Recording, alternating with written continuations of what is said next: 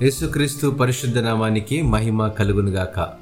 న్యాయం యొక్క సారాంశం అనే అంశాన్ని అధ్యయనం చేద్దాం. యెషయా గ్రంథము ఇరవై ఆరవ అధ్యాయము తొమ్మిదవ వచనం ప్రకారము, రాత్రివేళ నా ప్రాణము నిన్ను ఆశించుచున్నది, నాలోనున్న ఆత్మ ఆసక్తితో నిన్ను ఆశ్రయించుచున్నది. నీ తీర్పులు లోకమునకు రాగా లోక నివాసులు నీతిని నేర్చుకొందురు. ఒక విషాదకరమైనటువంటి ప్రమాదం, స్నేహితుడి నుండి మోసం లేదా దీర్ఘకాలిక అనారోగ్యం.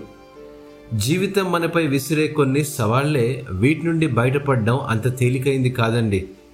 అలాంటి పరిస్థితులను తట్టుకోలేక తీవ్ర నిరాశకు లోనైనటువంటి వారు కొందరు ఉంటారు. అయితే మానవ జాతి నిస్సహాయ స్థితిలో ఉన్నప్పుడు భూమిని నింపిన చీకటి మధ్య నిరీక్షణ యొక్క వెలుగు కిరణంగా ఉన్న తన ఏకైక కుమారుని ద్వారా దేవుడు ఒక మార్గాన్ని సృష్టించాడు. కలువరి శిలువపై యేసు పరిపూర్ణ తీర్పు ఇచ్చాడు మరియు తండ్రైన దేవునికి మరియు మానవ జాతికి మధ్య సంబంధాన్ని కూడా పునరుద్ధరించాడు. ప్రపంచంలో ప్రస్తుతం జరుగు జరిగేదంతా దేవునికి తెలియదేమీ అనుకోద్దండి. ఆయన అల్ఫా ఒమేగా, ఆయనకు అంతం నుండి ఆరంభం కూడా తెలుసు.